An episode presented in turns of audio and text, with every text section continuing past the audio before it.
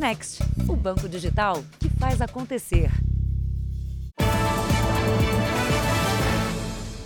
Boa noite. Boa noite. A polícia de São Paulo procura por uma quadrilha que invade e rouba casas no bairro de classe alta em São Paulo. Residências em que idosos moram sozinhos são o alvo preferido. Os assaltantes monitoram a rotina dos moradores e agem com extrema violência. A rua que dá acesso à casa de luxo tem guarita com vigilância 24 horas. Ainda assim, a quadrilha conseguiu invadir a residência no meio da tarde. A vítima saiu correndo com o celular na mão em busca de ajuda. Logo atrás vieram os assaltantes. Segundo a polícia, os criminosos são especializados em roubar casas onde moram idosos. Mesmo tendo já se apoderado de várias coisas, eles ainda insistem e agridem como se fossem tirar algo que ainda não tinham mais das vítimas. Esse homem é filho de uma das vítimas. O assalto durou quase três horas. Para ele, o pai viveu uma sessão de tortura. Não só ameaçavam, mas também executavam, né? Então, de espancamento, de uma, um terror psicológico, de arrancar um dedo para tirar um, uma aliança. Na casa em que trabalha esta mulher, o patrão, um homem de 80 anos, também foi violentamente agredido. Ele ficou horas rendido com os pés amarrados. Como o idoso é diabético, a circulação foi comprometida e ele precisou amputar uma das pernas. Como é que ele está agora? Como é que ele está? Um estado bem grave. Perdeu uma vista por causa disso da diabetes. Foi tudo depois desse, dessa violência que eles sofreram.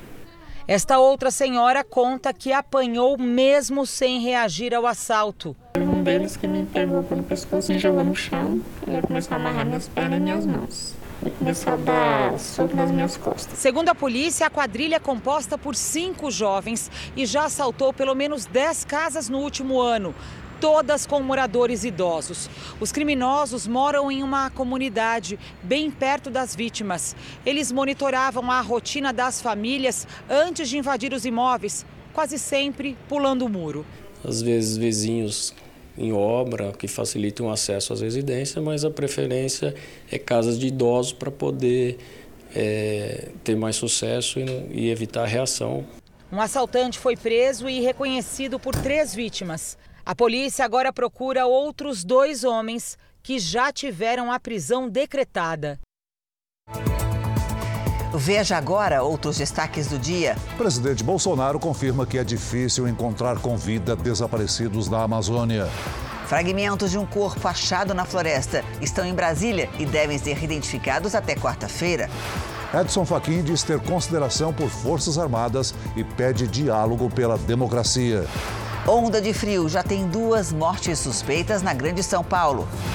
O Brasil tem quase 800 casos de intoxicação por chumbinho em 2022. E a nova série especial mostra como evitar o desperdício de alimentos.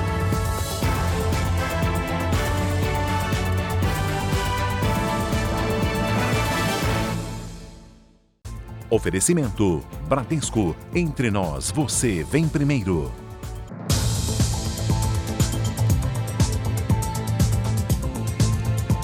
No estado de São Paulo, os atropelamentos aumentaram quase 20% esse ano. Redobrar a atenção pode evitar acidentes para motoristas e para pedestres. Este vídeo gravado em Jundiaí, interior de São Paulo, mostra o que pode acontecer quando alguém atravessa a rua sem prestar atenção e fora da faixa de pedestres. Mas este outro, em Lavras, Minas Gerais, mostra que nem sempre a faixa é garantia de segurança e até caminhar na calçada pode ser perigoso. Este homem, por muito pouco, escapou de ser atropelado depois de um acidente entre um carro e um caminhão. Ele chegou a ser atingido pelo retrovisor do veículo, mas se levantou em seguida sem ferimentos. O vídeo foi gravado em Iporá, região oeste de Goiás. A Juliana, que conversou com a gente do quarto de um hospital, foi atropelada por um motociclista quando caminhava na zona sul da capital paulista. E depois eu só acordei no hospital. Eu fiquei ferida no rosto, machucado no rosto, no queixo e na cabeça. Mas que eu quebrei mesmo foi só a perna. Aqui no estado de São Paulo, um levantamento mostra que o número de pedestres vítimas de acidente de trânsito aumentou 19,5% no primeiro trimestre deste ano em comparação com o mesmo período do ano passado. Mas essa pesquisa também mostra que nem sempre o motorista é o maior responsável pelos atropelamentos. Foram 2.334 casos este ano contra 1.953 no ano passado. Na avaliação do Detran, atravessar a rua falando ou olhando para o celular é uma das principais causas deste tipo de acidente. Se indica um maior nível de distração do pedestre, um acidente por distração. Tem, tem recorrências, estudos recorrentes fora do Brasil que mostra como acidentes com pedestres têm aumentado até 800% nos últimos 10 anos. O Marcelo diz que não perde atenção mesmo olhando para o celular. Estou vendo que você vem andando, olhando o celular Sim. e atravessou a rua olhando o celular. Isso não é perigoso, não? não para mim é tranquilo. Quanto mais medo você tem, pior fica. Para o engenheiro de tráfego Horácio Figueira, a desatenção faz parte de um conjunto de erros que pode levar a um acidente. O foco deveria ser as infrações, né? Que podem colocar em risco pedestres e condutores, os dois. Né? Então é semáforo vermelho, é pare, é pessoa que está manuseando o celular dirigindo. A defesa de Jairinho, acusado pelo assassinato do menino Henri Borel, voltou a questionar o laudo feito pela perícia. O ex-vereador nega envolvimento na morte do garoto. Segundo ele, as 23 lesões encontradas no corpo do enteado foram provocadas por manobras de reanimação no hospital. Já virou rotina. A audiência do caso Henri sempre tem confusão. A irmã do ex-vereador, doutor Jairinho, não queria ser fotografada. Intimidade na imprensa? No plenário, o bate-boca foi por causa da postura dos advogados de defesa. Eles ficaram em pé no início da sessão, o que irritou a juíza. Eu estou mandando que se sentem. Pode ficar até grudado no réu, mas tem que sentar. Senão eu não vou continuar. Eu me sinto afrontada. Não quero. O impasse atrasou em duas horas o interrogatório. Jairo Souza Santos Júnior chegou com um visual diferente, sem barba. Ele e Monique Medeiros são acusados de matar e torturar Henri Borel, de 4 anos, em março do ano passado. Monique, mãe do menino, já foi ouvida e não compareceu à sessão. Ela responde o processo em liberdade e usa tornozeleira eletrônica. O ex-vereador negou ter cometido o crime. Eu Definitivamente, Excelência, eu juro por Deus que eu nunca encostei em nenhuma criança. Eu nunca fiz isso na minha vida. Durante todo o depoimento, Jairinho reforçou que Henri não foi vítima de agressão e que teve morte acidental. Esse interrogatório encerra a fase de instrução do processo. Agora, acusação e defesa vão apresentar os argumentos finais à juíza, que irá decidir se o caso vai à júri popular. A decisão de Jairinho de destituir metade dos advogados de defesa no fim de semana foi criticada pelo pai de Henri. Para ele, foi mais uma tentativa de atrasar o julgamento. Um verdadeiro psicopata brasileiro que a gente acabou revelando, né? Chamado Jairo Júnior, com prazer em agredir crianças. O sistema mais justo que a gente pede desde o começo é júri popular, deixa o povo julgar Jairo e Monique. Em Salvador, uma enfermeira foi agredida durante um mutirão de vacinação contra a Covid. Segundo a Fundação Oswaldo Cruz, quatro em cada dez profissionais da saúde que estão na linha de frente de combate à pandemia já passaram por uma situação parecida. A agressão aconteceu durante um mutirão de vacinação em um posto de saúde em Salvador. No vídeo, duas mulheres partem para cima de uma enfermeira com tapas, puxões de cabelo e beliscões. A servidora grita por socorro, enquanto outras pessoas tentam parar a agressão. Que isso, gente? Segundo a enfermeira, um problema no cartão de vacinação da filha de uma das mulheres teria motivado o ataque. O caso foi registrado na delegacia. Me bateram muito, me estapearam, me fizeram sentir muita dor, muita dor. Eu nunca vivi uma situação dessa. Agressões a profissionais de saúde se tornaram ainda mais comuns durante a pandemia. Um estudo feito pela Fiocruz apontou que em todo o Brasil, 36% dos trabalhadores que estavam na linha de frente da Covid foram agredidos no ambiente de trabalho. Aqui em Salvador, nos últimos seis meses, profissionais de 18 postos de vacinação foram vítimas de violência física. A recusa de vacinar um homem fora do horário de atendimento foi suficiente para a Séfora ser ameaçada de morte. Eu, aí eu me pergunto até que ponto vale você se sacrificar tanto para ajudar a salvar a vida do outro, sendo que a sua própria vida ela está à mercê da sociedade. O aumento no número de casos de Covid no Brasil, mas com queda em internações, revela que a vacina é fundamental para reduzir os sintomas graves da doença. Muitas pessoas têm contraído o coronavírus. Mais de uma vez, a reinfecção aumentou com a variante Ômicron. Faz poucos dias que a dona Irma saiu do isolamento. Era Covid, de novo. Peguei a doença, infelizmente. Quantas vezes? Três vezes. A primeira vez foi no começo de 2020, quando nem tinha vacina. Um ano depois, já parcialmente imunizada, Irma se infectou novamente. E agora, mesmo com a quarta dose, ficou doente, mas sem gravidade. Foi assim um sintoma bem leve, levíssimo mesmo. O que mais me deu foi a coriza, meu nariz entupido e só. Assim como aconteceu com a dona Irma, muitas outras pessoas pegaram a Covid mais de uma vez. Pelo menos é o que médicos de todo o país relatam com base no atendimento em hospitais. Um dos motivos para isso é a variante Ômicron. Como a Ômicron é bem diferente da cepa original, então ela pode fazer isso, ela pode, de certa forma, enganar o nosso sistema imunológico e diminuir a resposta contra o vírus da, da, da Covid-19. Um relatório feito pelo Instituto Todos pela Saúde mostrou que entre maio e junho, 44% das amostras positivas para o coronavírus correspondiam às duas novas mutações da Omicron. Antes, a taxa era de 10%. Graças à vacina, o número de internação e o número de óbitos é bem menor em relação às outras ondas.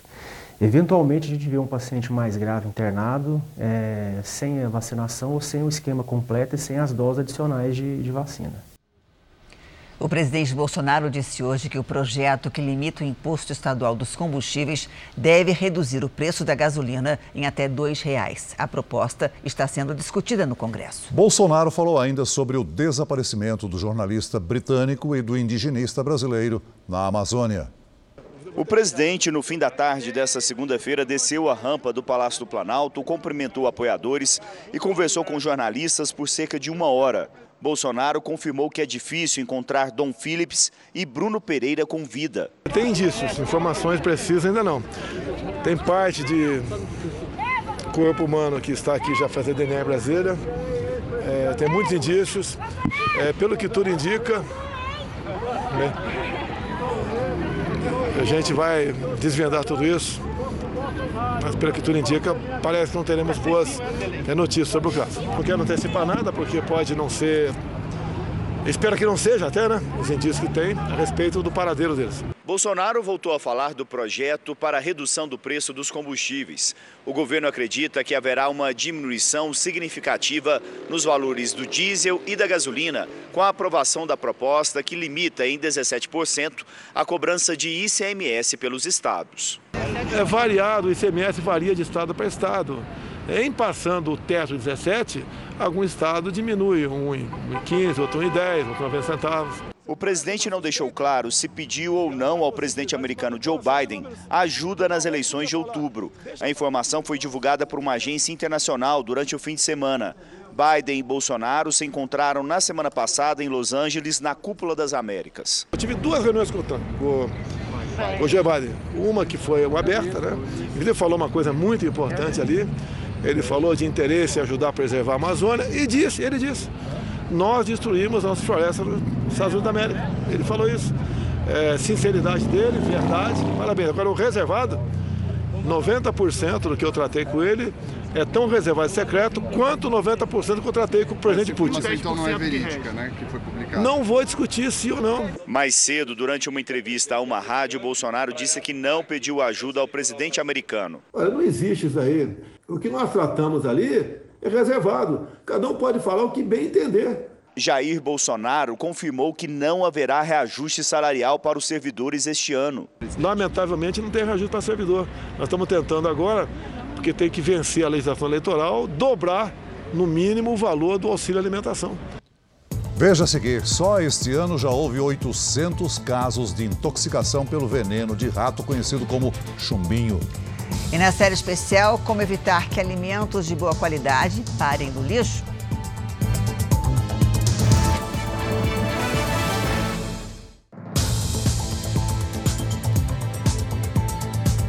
Depois das novas críticas das Forças Armadas, o presidente do Tribunal Superior Eleitoral, Edson Fachin, pediu diálogo entre as instituições. E voltou a defender a segurança do sistema eleitoral brasileiro. Em ofício enviado hoje ao ministro da Defesa, general Paulo Sérgio Nogueira, o presidente do Tribunal Superior Eleitoral, Edson Fachin, afirmou ter elevada consideração pelas Forças Armadas e que o diálogo é necessário para fortalecer a democracia. A resposta vem após Nogueira afirmar também em ofício, na sexta-feira, que as Forças Armadas não se sentem devidamente prestigiadas pelo TSE. Ao longo do final de semana, Fachin divulgou informações sobre as medidas implementadas para garantir mais transparência e segurança nas eleições e tocou num dos pontos defendidos pelas Forças Armadas, a contagem simultânea de votos. O TSE voltou a afirmar que é possível fazer essa contagem a partir da publicação dos boletins de urna, assim que eles são recebidos no encerramento da votação. O argumento foi reforçado hoje por Edson Fachin durante um evento de juízas eleitorais. Permite a qualquer instituição fazer contagem simultânea de votos. E não é de agora. Quem questiona demonstra apenas ou motivação política ou desconhecimento técnico do assunto. O tribunal esclareceu ainda que acolheu de forma completa ou parcial 32 propostas feitas pelos integrantes da Comissão de Transparência Eleitoral. As Forças Armadas fazem parte da comissão. Vou votar com o Paulo Sérgio, não sei se hoje ou amanhã. É, o mais importante ali é, a gente chama de apuração é, simultânea. É, isso daí, pelo que eu vi até agora, não tenho certeza, não vai ser permitido. Então a apuração simultânea se, se desvenda, no meu entender, qualquer possibilidade de alguém, não estou dizendo o TSE, tentar aí alterar os números. Quase 28 anos depois do Plano Real, a inflação tem desvalorizado a nossa moeda. E esse é o assunto de hoje da Patrícia Lages. Oi, Patrícia, boa noite para você. O que, que a gente pode fazer para proteger o nosso dinheiro dos efeitos da inflação? Vamos ver, Janine. Boa noite para você, para o Celso. Boa noite para você de casa. A gente vai ver na prática essa desvalorização. No lançamento do Plano Real em 1994, com 100 reais, dava para pagar um salário mínimo, que na época eram 64 reais, e ainda sobrava dinheiro. Com a inflação, a nota de hoje de 100 reais seria equivalente naquela época a pouco mais de 13 reais, uma desvalorização de mais de 86%.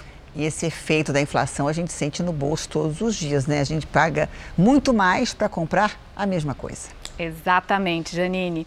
E é por isso que os preços sobem para equilibrar essa desvalorização, mas não só os preços. Se a inflação aumenta, os juros de empréstimos e financiamentos também sobem. Se o banco empresta um valor a ser pago em 24 meses, por exemplo, além do lucro, ele já prevê que aquele dinheiro vai valer menos daqui a dois anos e aí eleva as taxas. Quando a inflação sobe, é preciso reduzir o consumo de coisas que podem esperar, fugir dos empréstimos e financiamentos e focar em quitar as dívidas já adquiridas. Tudo isso para tirar o orçamento do aperto e passar a investir parte do salário, porque são os investimentos que vão proteger o seu dinheiro da inflação. Vamos ver aqui um exemplo. Para comprar o mesmo que 100 reais compravam lá em 1994, nós precisaríamos hoje ter mais de 770 reais. E o salário da maioria das pessoas não teve essa correção toda. Mas se aqueles 100 reais fossem investidos a um rendimento médio de 12% ao ano, o saldo hoje seria de quase R$ 2.400. Além de manter o poder de compra, essa rentabilidade teria trazido um ganho financeiro. Por isso, é hora de ganhar juros investindo seu dinheiro e não perder dinheiro pagando juros. Janine. E priorizar as compras, né? Exatamente. Obrigada, viu, Patrícia? Até semana que vem. A seguir, nova onda de frio pode ter provocado a morte de dois moradores de rua na Grande São Paulo. E na série especial, a ação para reduzir o desperdício de comida nas feiras livres.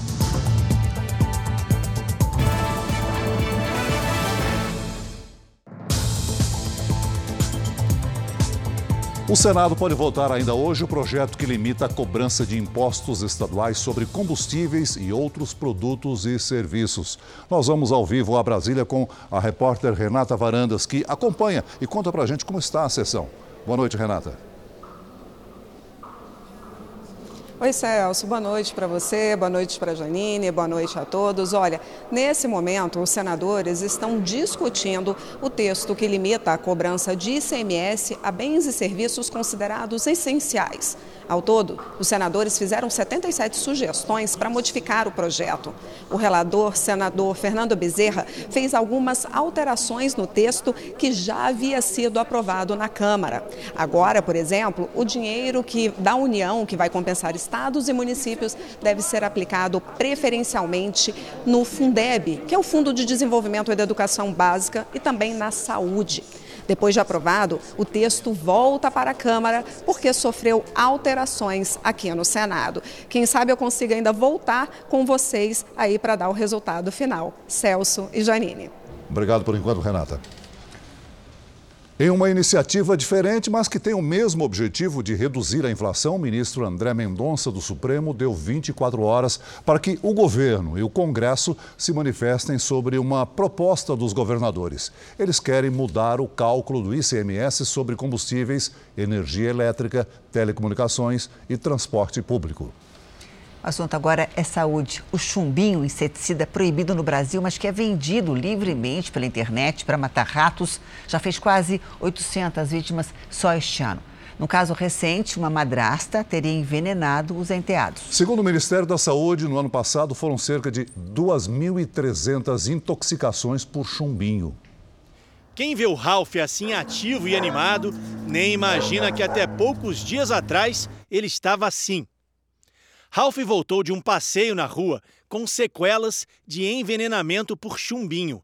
A dona, Cristina, encontrou uma salsicha contaminada com a substância perto de casa. Colocaram de forma proposital no lugar assim fácil, é, onde o animal pode passar, onde uma criança pode estar tá passando, cair uma chupeta no chão, colocar na boca. Só que na rua onde a Cristina mora, na zona oeste de São Paulo, além do Ralph, outros quatro animais também apresentaram sintomas de envenenamento por chumbinho na mesma semana.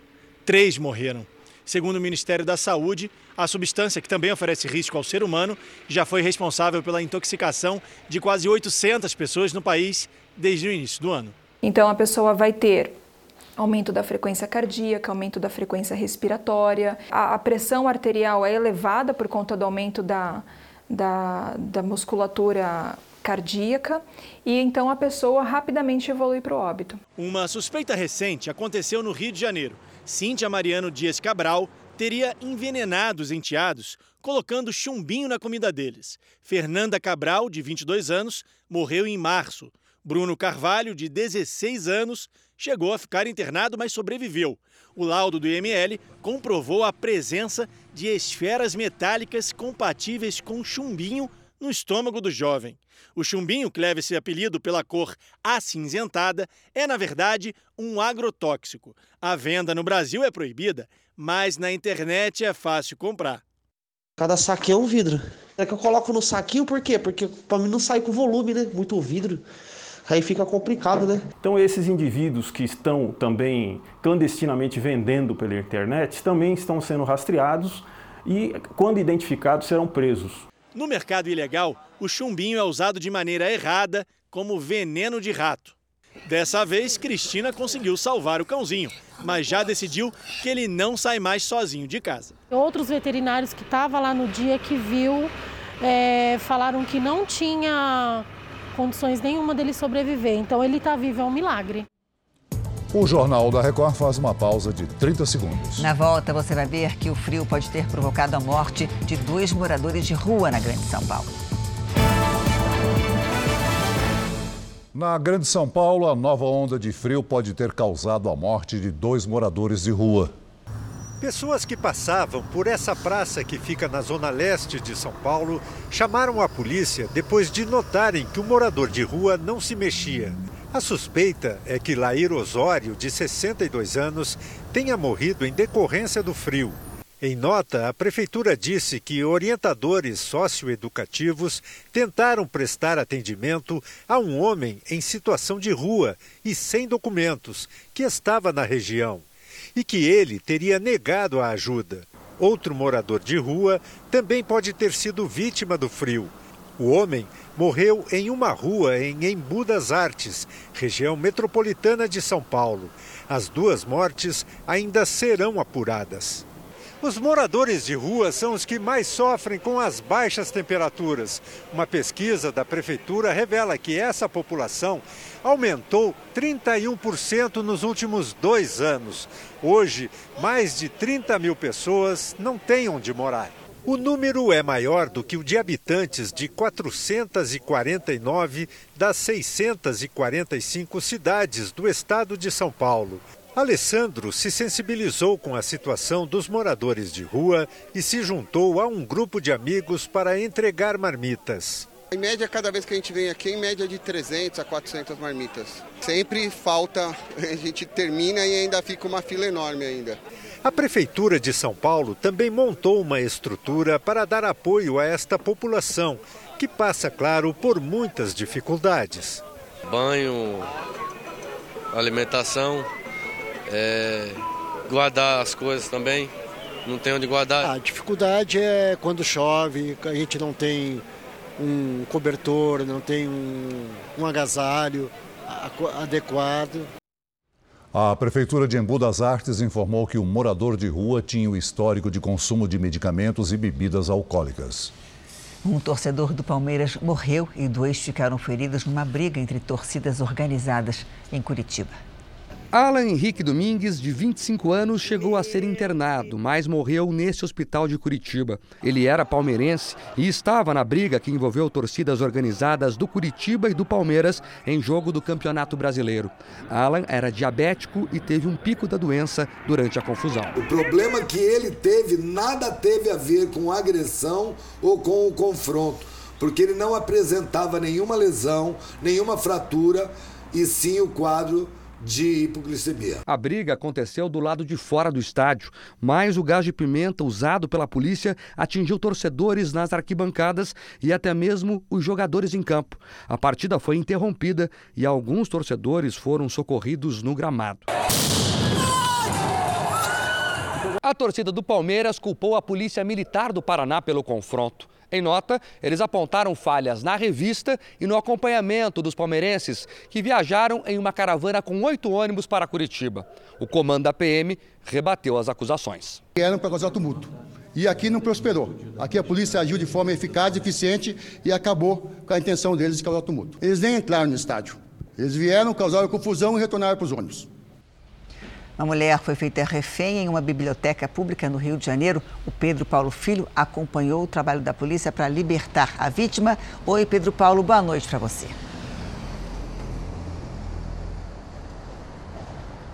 Pois é, Janine, uma boa noite para você, boa noite a todos. Olha, logo após a notícia do sequestro, policiais e bombeiros interditaram toda essa área onde fica a biblioteca. O prédio foi cercado. Lá dentro, a mulher, frequentadora do local, era ameaçada com uma faca.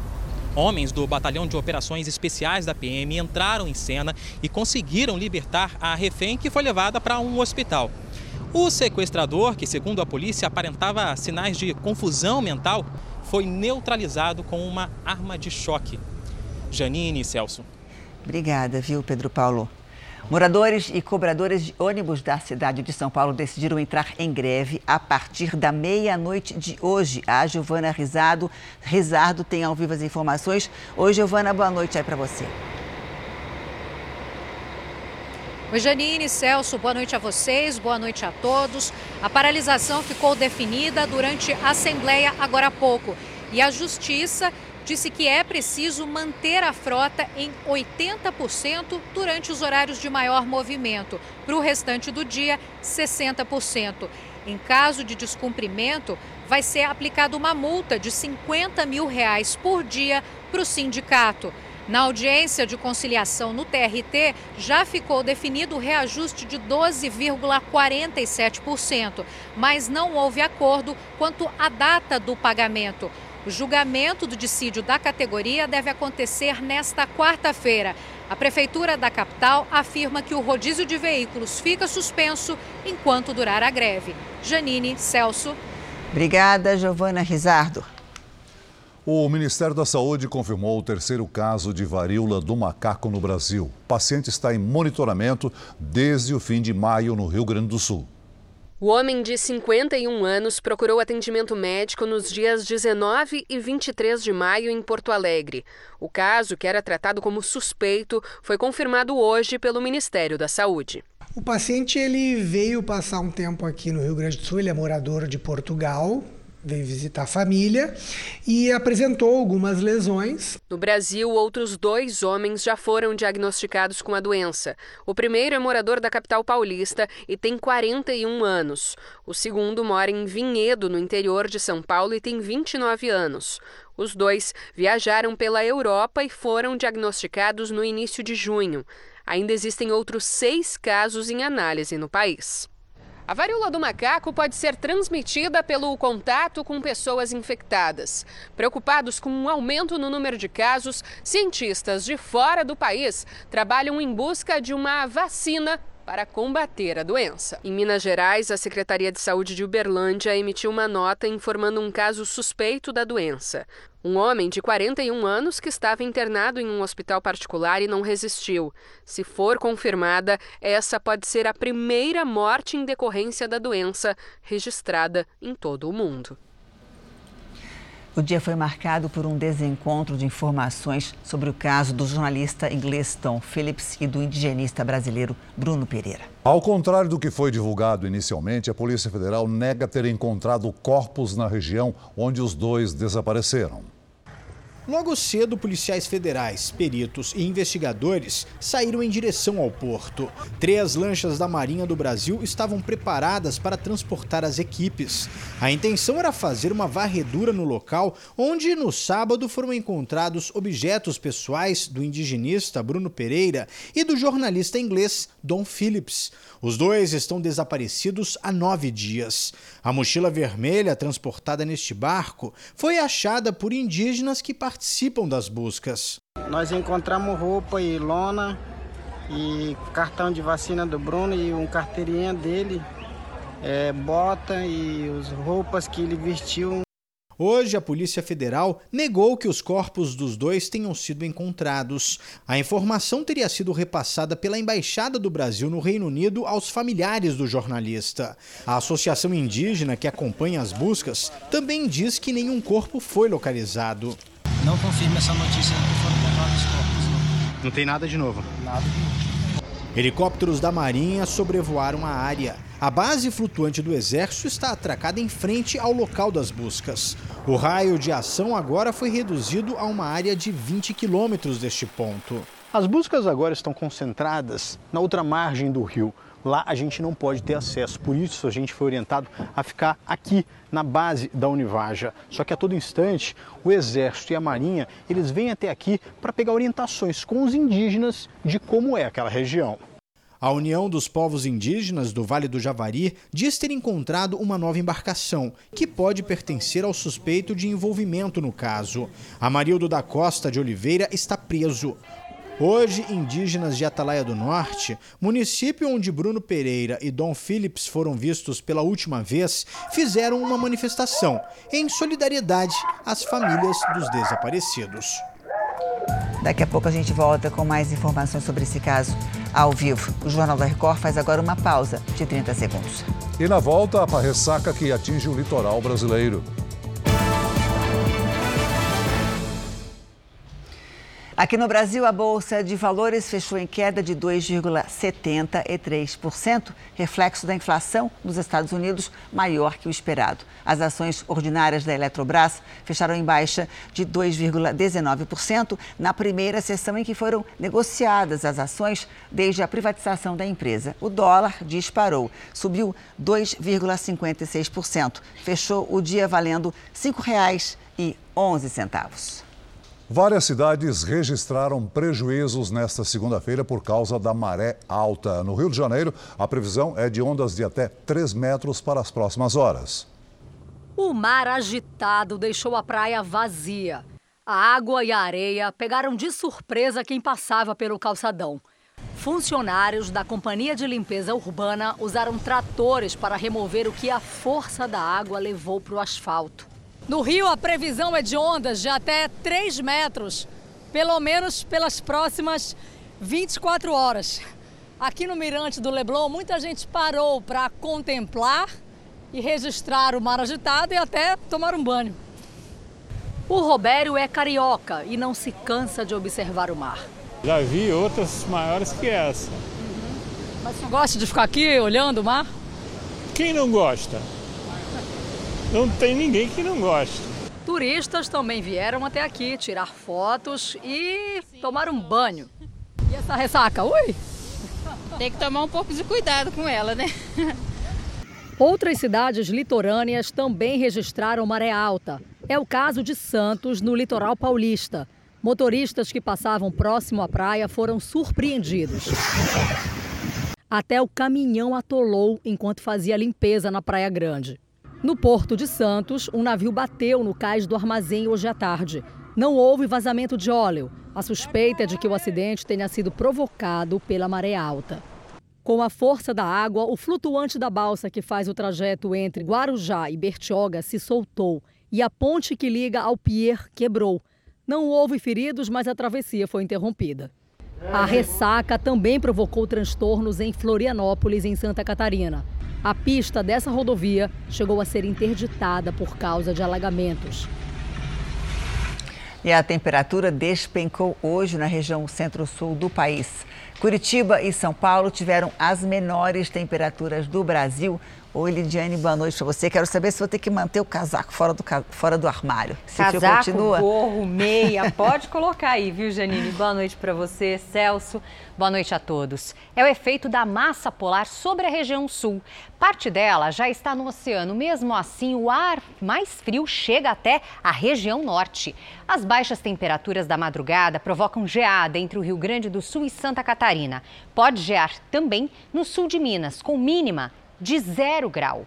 O tempo segue firme em toda a área clara. Do Rio de Janeiro até Pernambuco, os ventos do oceano formam muitas nuvens de chuva e deixam o mar agitado. Do Piauí até o Amazonas e em Goiás, chuva isolada. Em Curitiba, máxima de 16 graus. Em Brasília, faz até 27. Em Teresina, 33. E em Rio Branco, 29. Em São Paulo, a semana segue gelada, principalmente logo cedo e à noite. Nesta terça à tarde, faz até 17 graus. Na quarta, máxima de 20. E na quinta, até 23. No Tempo Delivery, nós temos a participação da Jo e a netinha Eloá, que são de Itaboraí, Rio de Janeiro. Opa, vamos lá. Oi, Jô, Eloá, muitas nuvens de chuva nesta terça-feira. O sol luta para aparecer, mínima de 16 e máxima de 20 graus com chuva a qualquer hora. Na quarta e na quinta, nevoeiro logo cedo e tempo firme à tarde, com 23 e 24 graus. Olê, o Fábio de Porto Alegre, Rio Grande do Sul, pergunta se chove essa semana lá. Vamos lá. Seguinte, Fábio, só deve chover na quinta à noite. A terça e a quarta começam com nevoeiro denso, à tarde sol entre nuvens com máximas de 18 e de até 21 graus até quinta.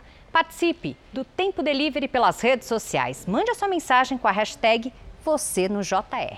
Janine, Celso. Até amanhã, Lady. Pelo menos é. em São Paulo, o sol dá uma enganadinha. É, para enganar. Obrigada, até amanhã. Até.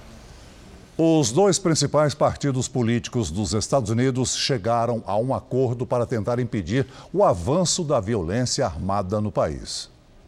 Dez senadores democratas e dez republicanos anunciaram uma proposta para ampliar o controle na venda de armas no país e, assim, conter a violência.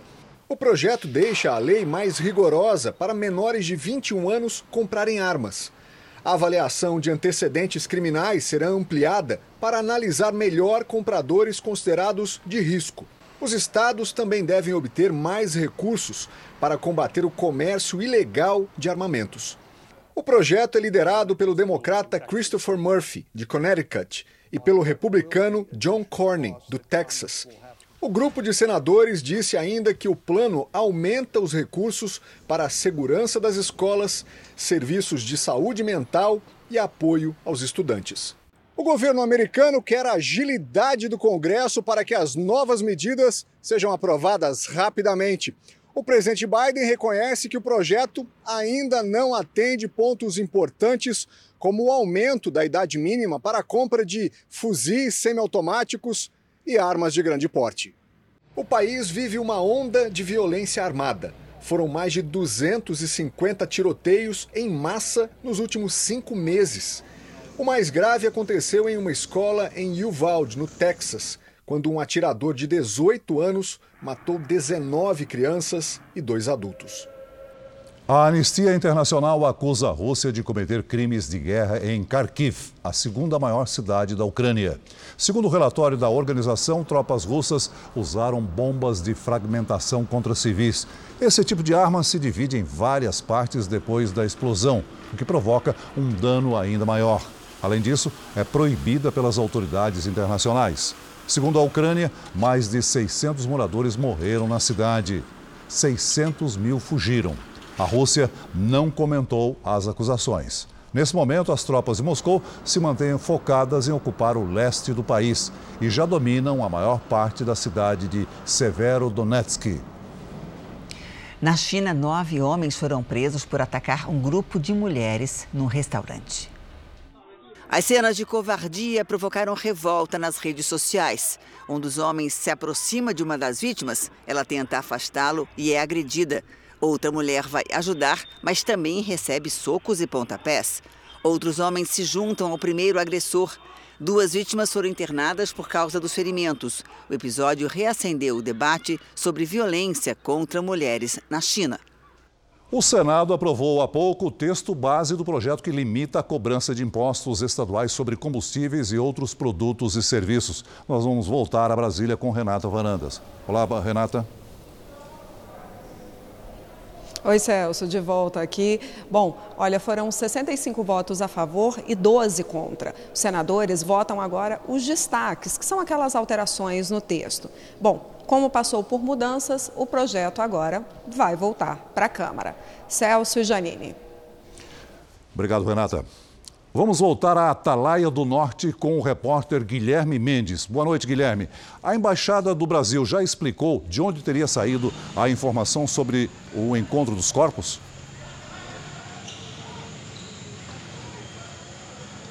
Boa noite, Celso. Boa noite, Janine. Não, a embaixada disse apenas que tem mantido contato com familiares de Dom Philips, mas informou que não vai dar detalhes sobre o conteúdo desses contatos. Agora à tarde foi divulgada as fotos de objetos que estavam dentro da mochila encontrada na região das buscas. São roupas, objetos pessoais e a carteira de vacina com o nome de Bruno Pereira. A gente recebeu também informação que aqui na área onde estavam sendo feitas as buscas hoje, eles acabaram de suspender os trabalhos agora no final da tarde, esses trabalhos que vão ser retomados amanhã.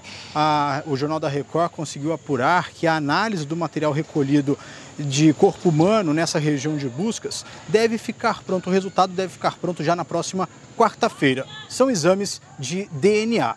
Celso Janine. Obrigado pelas informações, Guilherme.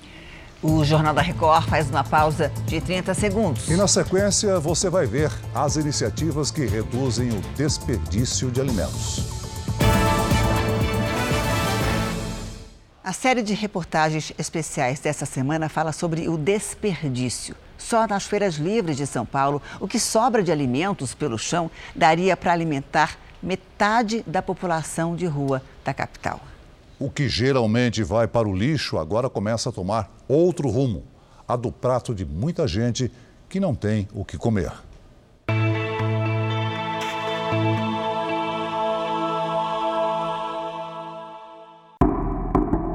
No país considerado o celeiro do mundo, um dos maiores produtores de alimentos do planeta, o desperdício também deixa rastros e impressiona.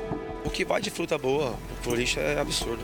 Se pegar um tempo aí de calor constante, um mês constante de calor, perde muito mais que isso daí.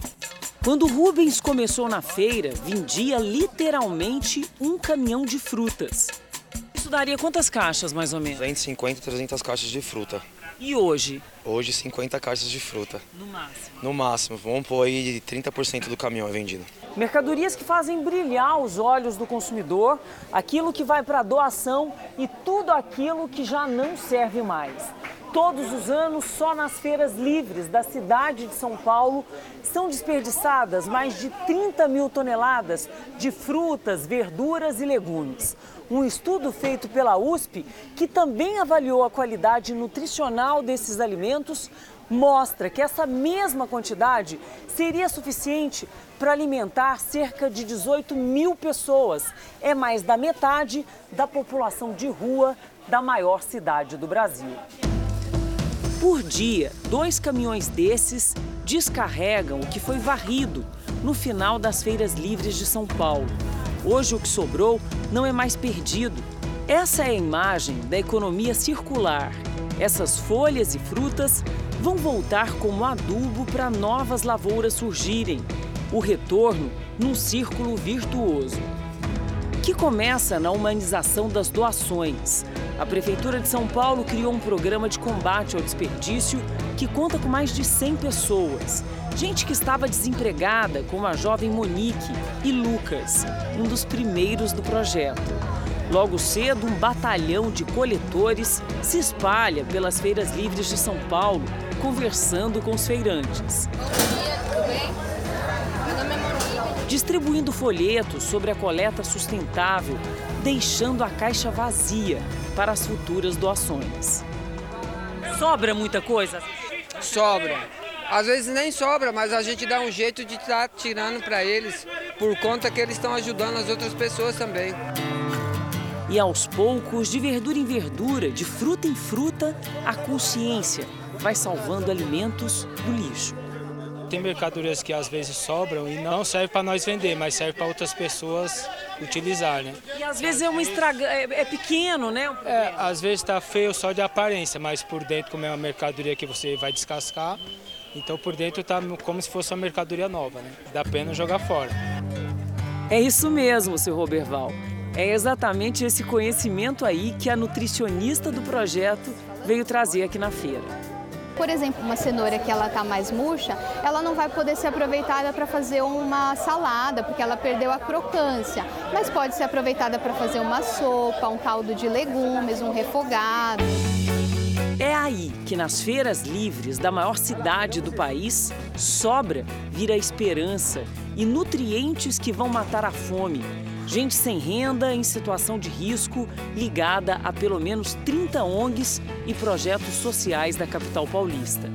Muita gente precisando, principalmente muita criança. E ia jogar fora e lá nós utiliza maravilhosamente. Cerca de três da tarde, fim de feira, o pessoal já faz as últimas movimentações e é a hora que o pessoal da coleta volta aqui nas barracas para ver o resultado do dia de trabalho. Só nessa barraca aqui, ó, Quatro caixas cheias. Hoje foi um bom dia, né? Foi, graças a Deus, hoje veio bastante coisa.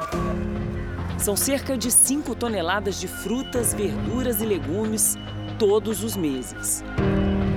Né, a gente está falando sobre o combate à fome, portanto, é uma política de segurança alimentar. A gente está falando de geração de renda, porque são pessoas vulneráveis, que estão desempregadas, que são contratadas para trabalhar nesse programa. E a gente também está falando sobre a questão ambiental. Então, o alimento que não for possível de ser consumido, ele vai ser encaminhado para compostagem. Em dias bons como esse que acompanhamos, são até 10 caixas lotadas de alimentos Dessa vez, essa ONG de uma comunidade da zona norte de São Paulo recebeu os donativos. É mais aquelas pessoas que têm vulnerabilidade, que não têm salário fixo. E que às vezes falta comida no prato. Às vezes falta comida no prato e às vezes não tem um emprego, né? Para se manter. a gente ajuda. À medida que os alimentos entram no galpão, a fila vai aumentando do lado de fora. Isso aqui é uma grande coisa para nós, né? Quem tiver precisando a gente ajuda. E ainda divide, né? Divide, porque se um ano vem, a outra vem, porque é assim que tem que ser, né? Um ajudar o outro, né? Há quanto tempo você pega as coisas aqui? Ah, faz uns quatro meses e ajuda muito. E muitas dessas coisas iam parar no lixo. As pessoas têm ideia do quanto a gente desperdiça ou não? Não, as pessoas não têm ideia e ajuda bastante o povo daqui que precisa. É muito bom. Parece, mas não tem mágica. É quando todos se juntam para reduzir a caçamba do desperdício e aumentar as cestas de produtos ainda cheios de nutrientes que matam não só a fome, mas trazem junto uma remessa de saúde, uma dose de esperança. O Jornal da Record termina aqui. A edição de hoje na íntegra e também a nossa versão em podcast estão no Play Plus e em todas as nossas plataformas digitais. À meia-noite e meia tem mais Jornal da Record. Fica agora com a série Todas as Garotas em Mim. E logo em seguida tem Amor Sem Igual. Boa noite para você e a gente se vê amanhã. Boa noite.